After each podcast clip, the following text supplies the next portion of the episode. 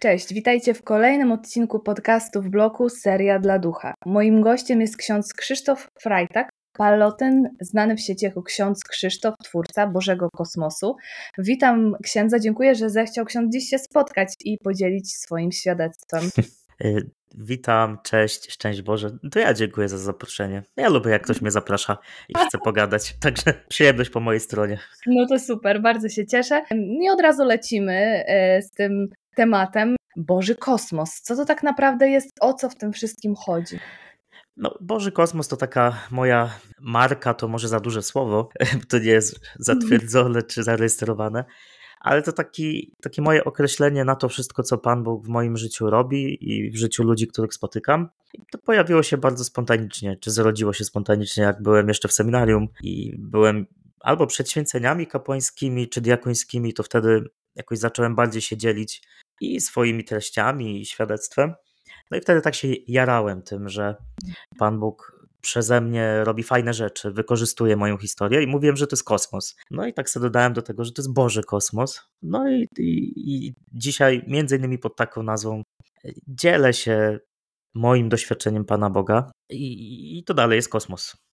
Jeden wielki kosmos powiedzieliśmy o temacie seminarium, dlatego cofnijmy się, bo Aha. nie zawsze był ksiądz gorliwym katolikiem. Czy ta letniość w wierze była spowodowana niezgodą na cierpienie, które było i wiem, że nadal jest e, księdza udziałem? Wiesz co, powodów myślę było wiele, ale jednym z głównych związany jest on właśnie z cierpieniem, z moją chorobą, łamliwością kości. Było takie przekonanie wtedy, te 20 już ponad lat temu, takie przekonanie, że jeśli Bóg istnieje, to jest zły, że jest kawałem skurczybyka, który uwielbia maltretować ludzi. Ja z kimś takim absolutnie nie chciałem mieć nic wspólnego. No, dopiero musiałem go spotkać prawdziwego, żeby to się w mojej głowie, w moim łbie poprzestawiało. Ale brak takiego doświadczenia i też w ogóle takiej usłyszenia takiej nowiny, że Bóg jest dobry, mimo że do parafialnego kościoła chodziłem, to jakoś nigdy nie słyszałem, że Bóg kocha. Nie spotkałem do czasów licealnych kogoś, kto by mi zaświadczył, że Bóg jest dobry i potrafi fajne rzeczy w życiu robić, jeśli człowiek tego chce. No ale powodów było wiele. Na pewno cierpienie, mm, osamotnienie z tym związane i mnóstwo jeszcze innych rzeczy były tego powodem. Pozostając w temacie choroby, e, czy czuł się ksiądz w jakimś stopniu gorszy od rówieśników? Czy to powodowało jakieś e, duchowe, psychiczne doły po prostu? Pewnie, że czułem się gorszy. E, moja choroba zaczęła się, kiedy byłem po pierwszej Komunii Świętej. Znaczy ja z nią chodzę sobie od urodzenia, ale ujawniła się wtedy i no i ta choroba mi wtedy tak naprawdę zabrała wszystko, bo zabrała mi i taką zwykłą codzienność, przebywanie z kumplami, latanie po wsi, jeżdżenie na rowerze, e, taką beztroskę. Wtedy moje życie zaczęło się kręcić wokół cierpienia, szpitali, operacji, rehabilitacji i tego typu rzeczy. Ja się czułem gorszy, bo zostałem wyrwany z mojego takiego środowiska. Czułem się gorszy, bo jestem chory, bo nie mogę normalnie funkcjonować. I też im dłużej przebywałem w swoim domu, bo choroba tro trochę, że tak powiem, zamknęła mnie na świat. Moim światem były cztery moje ściany. Im dłużej przebywałem w tych czterech ścianach, tym bardziej utwierdzałem się w przekonaniu, że ja naprawdę jestem bez sensu, bezwartościowy, że jestem jednym wielkim chodzącym głównym, które całe życie będzie się łamać. Mhm. E, no i to mocno we mnie zostawiało takie poczucie. Jestem kimś gorszym, bezwartościowym. No. Czy to się zmieniło, kiedy zaczął ksiądz e, uczęszczać na lekcje religii u katechety, o którym ksiądz wspomniał? Myślę, że to był jeden z momentów. Katecheta, o którym mówisz, Waldek, to człowiek, który stał się takim punktem zapalnym mojego nawrócenia. Tak to się złożyło wszystko pięknie w czasie, że po tym jak przyjąłem sakrament bierzmowania, totalnie bez wiary, bo trzeba było, wszyscy szli, to, to ja też. E, moja choroba przyhamowała i byłem w stanie w miarę, nie wiem, zacząć chodzić. I wtedy też się pojawił pomysł, żebym poszedł do szkoły średniej normalnie, bo 6 lat przed liceum uczyłem się w domu. I tam w tym mhm. liceum spotkałem właśnie Waldka, który był człowiekiem tak zakręconym, takim wariatem, takim ludzkim, ale też e, na punkcie wiary, że ja się tym zafascynowałem. I to on pierwszy mi powiedział w moim życiu, że, że Bóg jest dobry, że nie jest kimś, kto krzywdzi. To na pewno też było związane z takim powolnym, ale bardzo powolnym budowaniem lepszego obrazu siebie. Moje poczucie wartości automatycznie nie skoczyło do góry, jak usłyszałem o tym, że Bóg jest dobry, ale to otworzyło pracę która trwa do dzisiaj. Dalej mam z tym problem, ale już mniejszy niż kiedyś. Spotkanie Boga, który kocha, pomogło mi ujrzeć, że nie jest ze mną tak źle. A czy to już właśnie wtedy w liceum poczuł ksiądz, że jego powołaniem jest kapłaństwo? Gdzieś w okolicach drugiej, trzeciej klasy liceum to się pojawiło. E, ja po prostu bardzo dużo czasu zacząłem spędzać sobie w kościele, po prostu siedząc. Jakoś coś mnie tam ciągnęło. Lubiłem ciszę kościoła, lubiłem, kiedy on był pusty. Wtedy też zacząłem być zakrystianinem, więc mhm. spędzałem też tam więcej czasu. I jakoś po prostu było mi dobrze. Dobrze mi było w prezbiterium, w zakrystii. Takie to jakieś nic wielkiego, ale czułem, że jest tam ktoś więcej, że za tą złotą skrzyneczką nie jest sobie suchy andrut, tylko że jest coś więcej, coś, co mnie pociąga, ktoś, co, kto mnie pociąga. No i po prostu zrodziło się we mnie pragnienie, żeby być księdzem, którego wtedy tak naprawdę nie rozumiałem, w którą stronę miałbym pójść, jakby to zrealizować, e, jakby to miało wyglądać. Takie pragnienie się pojawiło, ale też z perspektywy czasu teraz widzę, że też to trochę było takie ucieczkowe, nie takie od życia. Mhm. Że myślałem, że zostanę księdzem, się poświęcę Panu Bogu i będę taką chodzącą ofiarą, żertwą dla Niego, to wtedy jakoś życie moje nabierze sensu, ale też uciekałem od, od rzeczywistości. Dzisiaj się nie boję tego powiedzieć, ale obok tego było pragnienie, nie? W tym momencie, kiedy rozeznał ksiądz, że kapłaństwo to będzie księdza droga, jakie uczucia się pojawiły? Czy była to radość, ulga, czy może strach, obawy? Wszystko, co wymieniłaś. Wszystko naraz. Mhm. E, myślę, że dojmująca była też taka w tym wszystkim niepewność, jak to w konkrecie miałoby wyglądać. Nie? No, chcę być księdzem, no ale to jakby nie kupię se sutanny i se będę księdzem, tylko to musi pójść jakąś drogą, nie? Więc taka niepewność, jak ja sobie poradzę, czy moja choroba przypadkiem znowu nie da o sobie znać i nic z tego nie będzie, czy w ogóle ja się nadaję, kiedy jestem taki schorowany i mam powaloną historię i psychicznie się czuję jednym wielkim wrakiem. No było dużo pytań, ale mhm. stwierdziłem, że spróbuję. Jakoś wtedy była we mnie taka nutka szaleństwa, która dzisiaj chyba nawet jest większa jeszcze, że po prostu poszedłem w ciemno. We wszystko, co przede mną się pojawiło, poszedłem w ciemno. I ja tu już przy okazji innych wywiadów czy świadectw mówiłem, ale to też powiem, bo to mnie zawsze jara, jak sam sobie opowiadam, że jakby jakie Pan Bóg ma sposoby. On naprawdę uwielbia działać przez przypadki. To mhm. jest jeden z jego e, pseudonimów, uważam. Ja chciałem być księdzem decyzjalnym, niestety wtedy miałem taki pomysł, nie wiem skąd mi przyszedł do głowy. E, chciałem być prywaciarzem i zaraz po maturze poszedłem na rozmowę do rektora e, seminarium opolskiego. No i wtedy spotkałem się po prostu z taką totalną odmową, że nie, bo jestem chory, nie, bo sobie nie poradzę, nie, no bo jak sobie poradzę jako ksiądz na samot, samotnej parafii, nie, bo co powie biskup, bla, bla, bla. I wtedy dostałem takiego plaskacza w gębę. I to było trudne, bo ja poszedłem z takim entuzjazmem, nie, że chcę realizować powołanie. Ale do czego zmierzam? Wtedy, I wtedy po tej rozmowie, zaraz po tej rozmowie, na chodniku, przypadkiem spotkałem księdza Andrzeja. Jak się okazało, potem przyjaciela Waldka, ale oni tego nie ukartowali. To po prostu był jeden wielki przypadek. Andrzej wtedy studiował na polskim seminarium, jakiś doktorat robił. Spotkałem Andrzeja, który po prostu zagadał na chodniku i się okazało, że on był duszpasterzem powołań w ogóle. I dał mi ulotki i mówił, że no nic ci nie obiecuję, ale może spróbujesz u nas. ja stwierdziłem, no kurde, to chyba jest jakiś znak. I poszedłem w ciemno i to była jedna z lepszych decyzji w moim życiu. Ale decyzja totalnie w ciemno. Jak to nie był Pan Bóg, to ja nie wiem, co to było wtedy. Jak to mówią, przypadek? Nie sądzę. Nie sądzę, nie sądzę. No. I stało się, został ksiądz księdzem, e, zaczął tak. ksiądz ewangelizować w internecie i zastanawiam się, czy czuje ksiądz, że niesie taką realną pomoc duchową obserwującym e, księdza media społecznościowe, czy otrzymuje ksiądz feedback i myśli sobie, kurczę, warto to robić. Otrzymuję i pewnie dlatego ciągle to robię, nie mhm. ukrywam, że coraz bardziej męczą mnie te wszystkie media. Jakby fajnie być takim kato-influencerem, chociaż dzisiaj być influencerem to takie już trochę niezbyt y, fajne określenie po Pandora mhm. Gate, ale bycie kato-influencerem znanym to jest fajne, ale męczy. Ale dostaję feedback i feedback typu, że y, ludzie dają znać, że to ich karmi.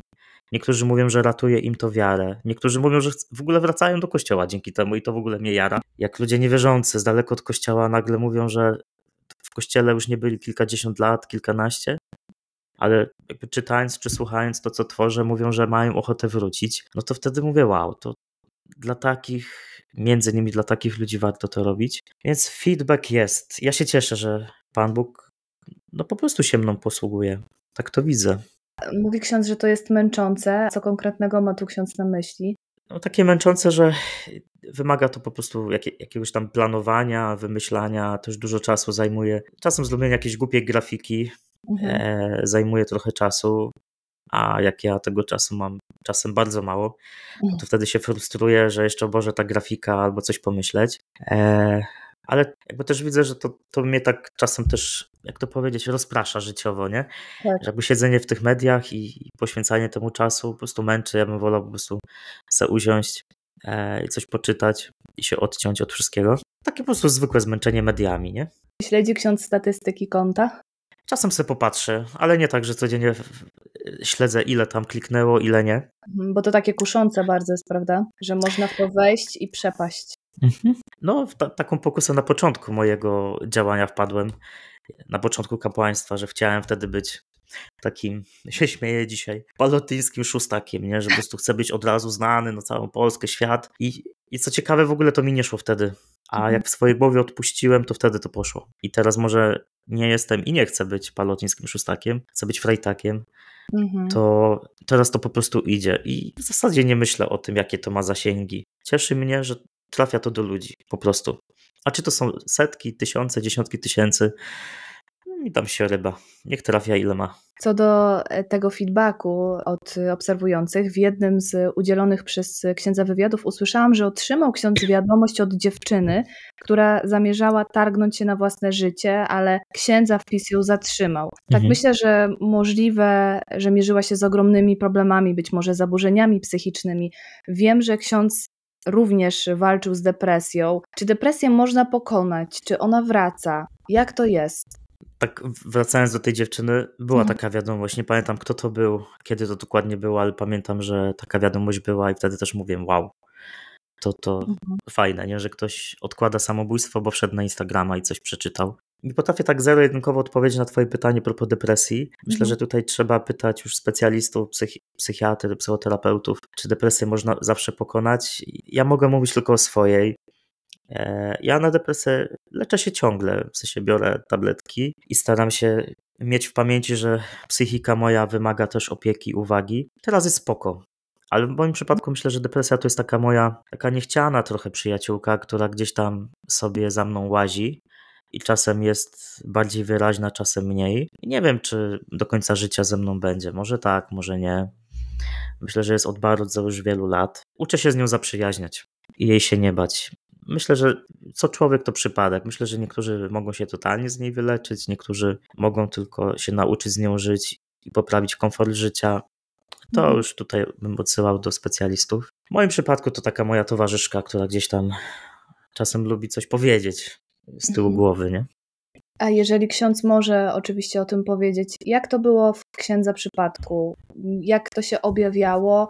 Kiedy zrozumiał ksiądz, że należałoby zwrócić się do kogoś o pomoc? Dobre pytanie i bardzo szerokie. Ja myślę, że ona w moim życiu się pojawiła e, już od dzieciaka. Tutaj powodów mogło, jest pewnie wiele, ale tak jak sobie próbuję myśleć, e, gdzieś są gdzieś jej początki, to wtedy na pewno też choroba swoje zrobiła i, i te lata cierpienia jako dziecko, potem nastolatek. E, ale taki punkt kryzysowy to był 4 lata temu ponad w Poznaniu, gdzie po prostu musiałem się przyznać do tego, że to nie jest normalne, że ja nie mam kompletnie żadnej radości z życia, że nie, nie mam w sobie żadnych pozytywnych, takich miłych uczuć, odczuć, że e, wstanie rano z łóżka to nie dlatego, że nie lubię rano wstawać, bo nie lubię, ale jest po prostu dla mnie cholernie trudne, jest po prostu wyzwaniem to, że nie wiem, pamiętam, chodziłem na katechezę wtedy jeszcze i była przerwa i zamiast, nie wiem, się napić kawy, no to ja chodziłem po klasie i płakałem, nie? I mówiłem, co się kurde dzieje?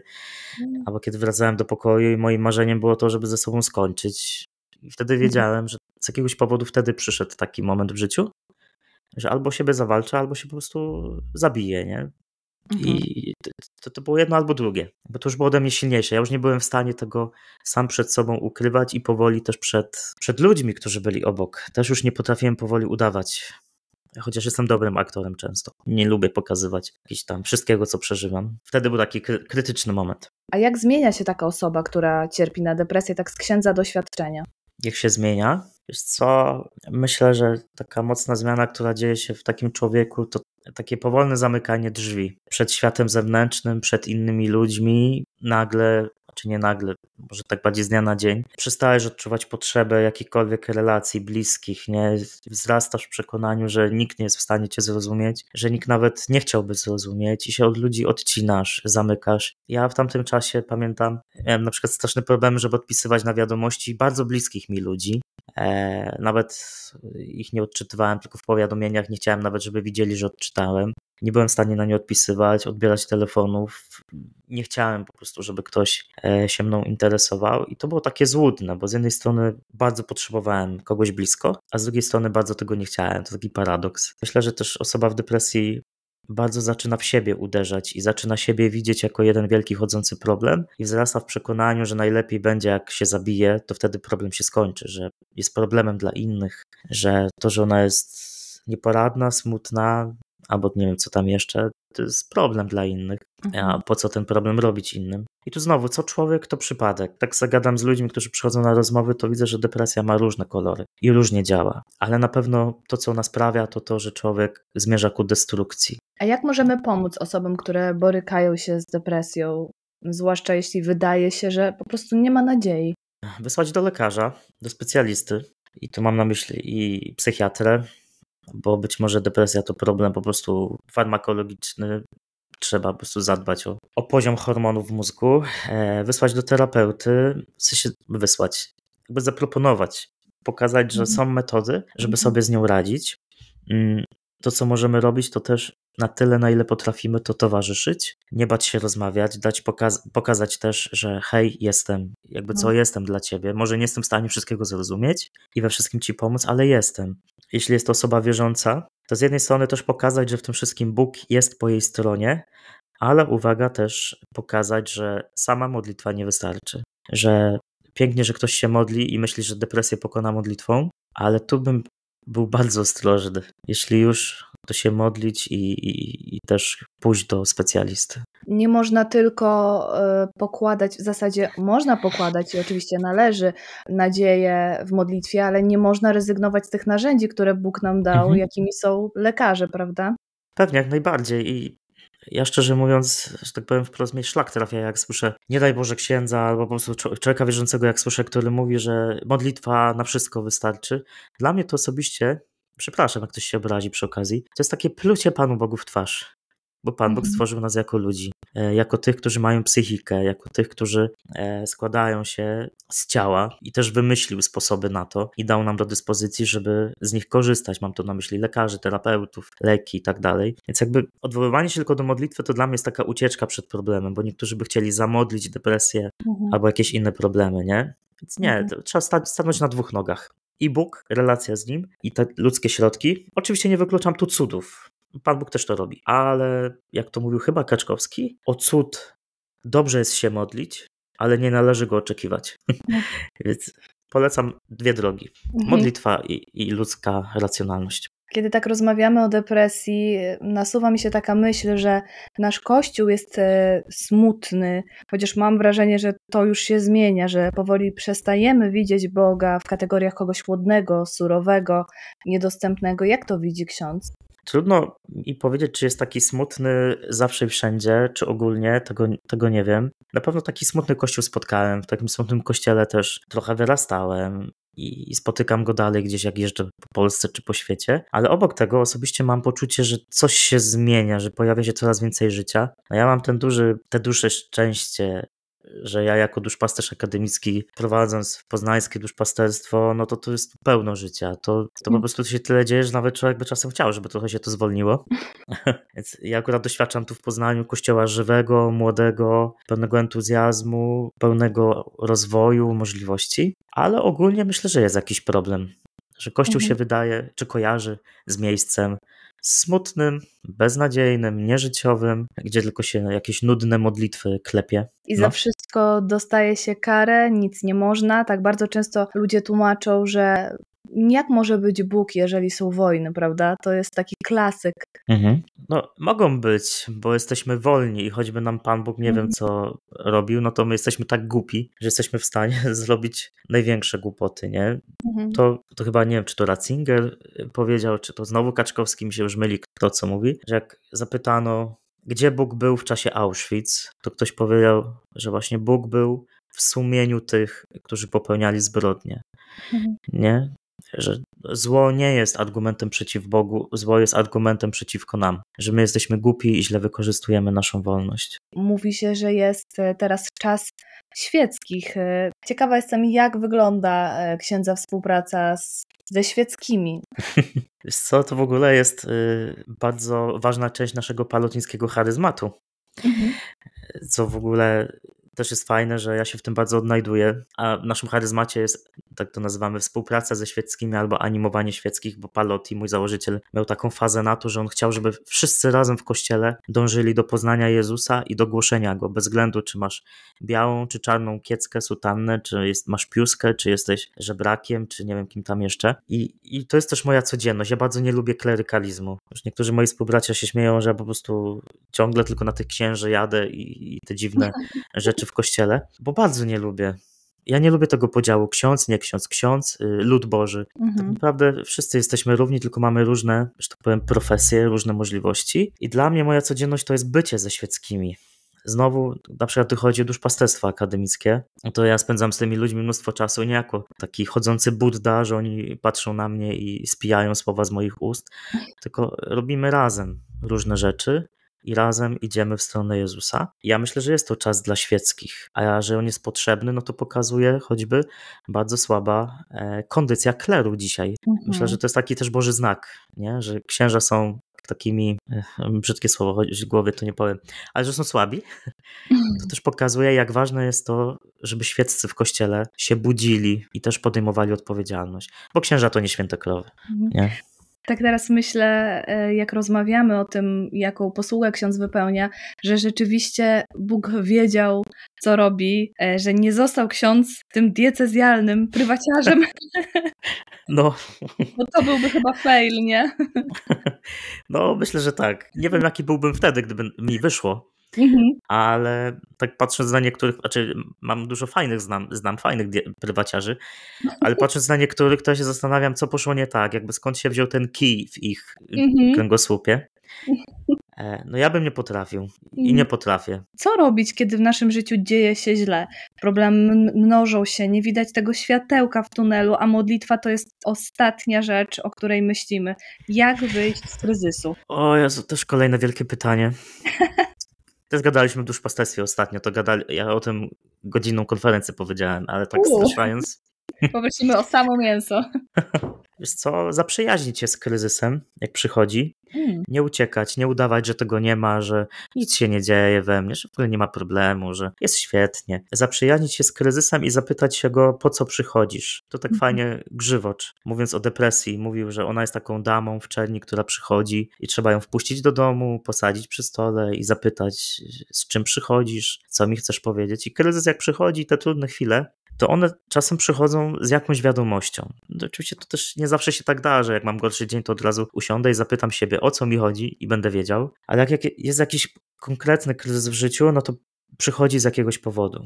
Co robić? Szukać swojego sposobu na kryzys. Nie ma ogólnej metody, myślę, a jeśli już bym próbował, no to gadać o tym, zaufanymi ludźmi, może nie z każdym człowiekiem, nie, nie z żulem mietkiem z przystanku, tylko z kimś zaprzyjaźnionym. Być dla siebie dobrym, jakkolwiek to ktoś pojmuje, szukać pomocy w kryzysie, mhm. szukać porady i nie uciekać przed nim. Po prostu mhm. nie uciekać. Zatrzymam się przy tym tak zwanym żulu mietku, e, bo tak sobie myślę, że często się zdarza, że taki właśnie mietek może mieć wiedzę, o której nam się nie śniło nawet, ale wiem, co tutaj ksiądz miał na myśli. Ale tak. warto było, żeby to wybrzmiało. Rozeznawanie. Często pytam o to moich gości, bo niezwykle trudną i tak samo ważną sprawą jest rozeznanie powołania. Jak to zrobić? Mm, czy ma ksiądz dla nas jakieś wskazówki? Myślę, że dobrze by było, żebym miał, bo jestem duszpasterzem powołań w mojej prowincji, więc jakby powinienem być od tego ekspertem, ale uwaga, nie jestem.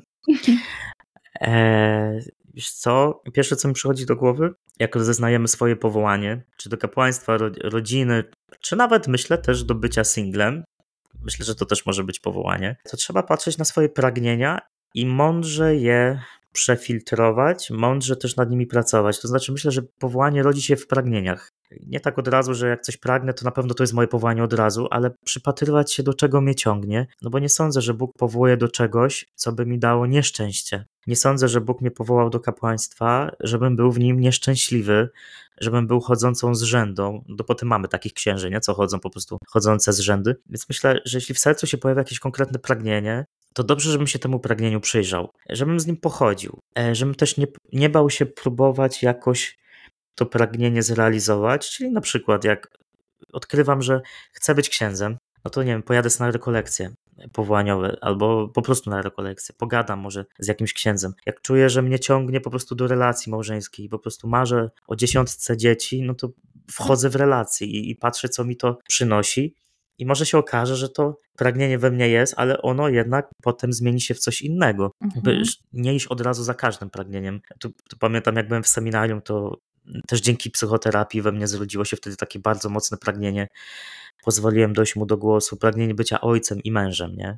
Więc ja już mhm. mówię, o Boże, to ja muszę odchodzić. O Jezu, to ja już rzucam te sutanny, rzucam to seminarium, szukam żony, ale dałem sobie czas i odkryłem, że e, to nie od razu znaczy, że mam odchodzić, tylko że to są pragnienia, które są bardzo ludzkie, normalne we mnie i które mogę zrealizować w mądry sposób też jako ksiądz, którym też chcę być. Więc jakby to tak ogólnie wracając, y, patrzeć na pragnienia, przyglądać się im, konfrontować je na przykład ze spowiednikiem, z kierownikiem duchowym, albo bardziej towarzyszem duchowym, ja to tak nazywam. No.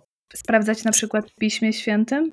Tak, i to jest kolejna rzecz. Jeśli chcę i jestem człowiekiem wierzącym i rozeznaję powołanie, no to muszę po prostu mieć relację z tym, który powołuje. E, więc rozwijać relację z Jezusem, który no, nie zawsze zadziała tak, że mi z nieba spadnie tabliczka, na której będzie napisane bądź palotynem, ale, ale wierzę, że relacja z Jezusem potrafi wiele, wiele rozjaśnić.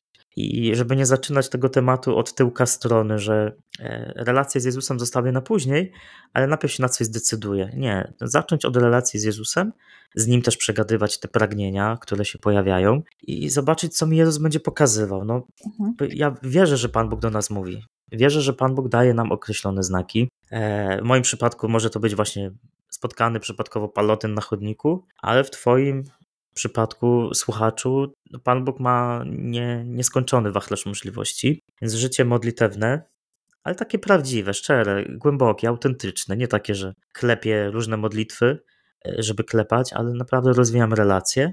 No Słowo Boże, no to się wtłacza w to, mhm. ale też relacja z Bożym Słowem. Pan Bóg przez Boże Słowo tak potrafi mówić i wielu ludzi odkryło powołanie dzięki temu, że mają relację z Bożym Słowem, nie?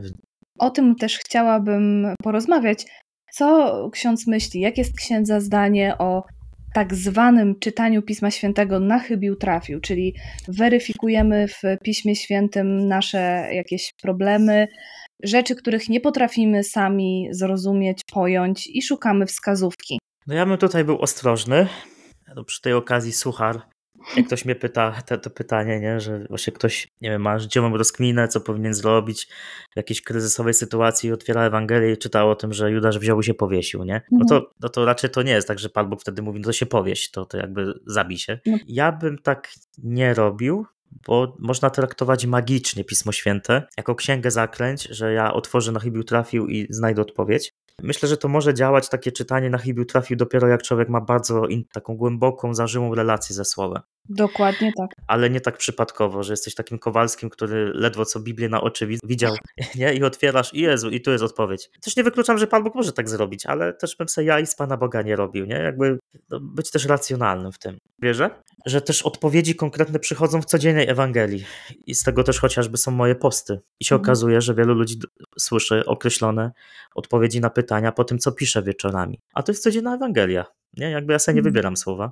Trzeba być tu mądrym. Zdecydowanie e, też myślę o tym, że ta głęboka relacja tutaj może, e, musi być. A propos głębokiej relacji i tego Boga, który nam wskazuje, coś jest obecny, jak go poznać. Mam tutaj na myśli tego Boga żywego, o którym tak często słyszałam w świadectwach i bardzo długo nie rozumiałam o co chodzi. Kto to jest ten Bóg żywy? Jak go mhm. poznać? No to ja bym odpowiedział najpierw tytułem książki Jacka Prusaka. Polecam. Poznaj siebie, poznasz Boga. Czyli mhm. taka pierwsza rzecz. Zaprzyjaźnić się z sobą. Skoro ja jestem stworzony na obraz i podobieństwo Boga, no to noszę w sobie jego część. Jeśli poznam siebie, dojdę z sobą do ładu jako tako i stanę się przyjacielem samego siebie, też mogę o Bogu wiele się dowiedzieć i on może stać mi się bliższy. Może ty, czy ktoś z nas słuchających czasem widzi, że bywa tutaj jakiś zgrzyt, że ktoś niby jest bardzo pobożny, bardzo rozmodlony, ale wobec siebie ma taki hejt i to po prostu mhm. nie gra. To coś jest nie tak. To naprawdę coś jest wtedy nie tak. Więc to. Kolejna rzecz, też taka może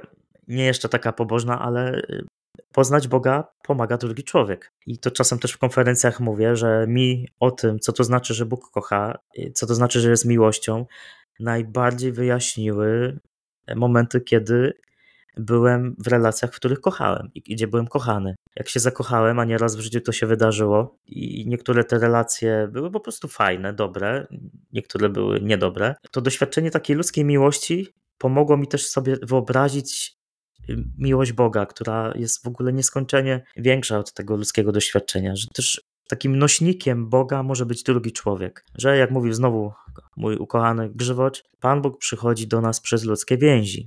I znowu też tutaj bywa zgrzyt, człowiek bardzo pobożny, a na wszystkich innych ma hejt, nie ma żadnej relacji. Na przykład taki ksiądz, jak już się księży czepia mnie, niby taki pobożny, gada pobożne rzeczy, a po prostu na wszystkich rzuca piorunami. To też coś nie działa. No i trzeci pomysł i już ląduję z tym. Słowo Boże. Medytowanie Bożego Słowa, wdrażanie się w to słowo, przeżuwanie go, uczenie się go, posługiwanie się przy okazji jakimiś komentarzami ludzi, którzy są mądrzejsi. Przez poznawanie Jego słowa, którym jest On, poznaje Jego. To takie trzy tipy, jak poznać Boga. Pro tip. Pro tip. No. Na zakończenie proszę powiedzieć, jakie są księdza plany na najbliższy czas? Czego możemy się spodziewać? Gdzie możemy księdza znaleźć? Hmm. Znaczy, znaleźć możecie mnie na żywo w Poznaniu. Zazwyczaj tu siedzę, więc zapraszam do Poznania. Nawet jakby ktoś chciał na kawę przyjechać i damy radę się zgrać, no to mhm. się odzywajcie i wpadajcie do Palotynów do Poznania. Czasem, czy nie czasem, nawet często mam jakieś akcje powołaniowe czy głoszeniowe w Polsce, to wtedy dzielę się na relacji, gdzie akurat będę i wtedy też można do mnie podejść i, i się spotkać. A tak w necie, no to te stałe miejsca. Instagram, KS Krzysztof, Facebook Krzysztof Frajtak, Boży Kosmos też na Facebooku, czy Freitag Podcast na Spotify'u. Ja nie mam jakichś takich wielkich planów, że teraz, nie wiem, jakąś odkrywczą serię mhm. e, pod, podcastów wymyślimy, będę nagrywał. Ja bardziej, tak ostatnio to widzę coraz bardziej, ja po prostu się dzielę tym, co na co dzień, czym na co dzień posługuję i tym się dzielę i, można sobie z tego skorzystać w tych mediach, o których wspomniałem. Ja lubię dać się Panu Bogu zaskoczyć, nie? Więc do czego mnie zaprosi, to ja to po prostu biorę i lecimy z tematem wtedy, nie? Bardzo piękne podsumowanie. Przyznam, że ja jestem fanką księdza profilu i uwielbiam nie tylko te treści e, Boże, ale szczególnie memy, które na relacjach są i przeglądam je pasjami, także wielkie dzięki za to, bo jest dawka humoru zawsze i ksiądz zresztą też ma taki bardzo fajny vibe, także bardzo dziękuję i za rozmowę dzisiaj również. Ja też dziękuję. Tak się wytłumaczę propos memów. Ostatnio jest ich mniej, bo mam kryzys memowy, ale postaram nie. się do tego wrócić. Nie, nie, nie. Kryzys memowy trzeba jak najszybciej zażegnać. No właśnie, no właśnie. Na razie się z nim zaprzyjaźniam, nie? Także... No tak. Bardzo księdzu dziękuję za rozmowę i mam nadzieję, że jeszcze do usłyszenia. Polecam się. Jestem otwarty. Także dzięki też za rozmowę. Bardzo. Dziękujemy i do usłyszenia. Do usłyszenia. Z Bogiem. Cześć.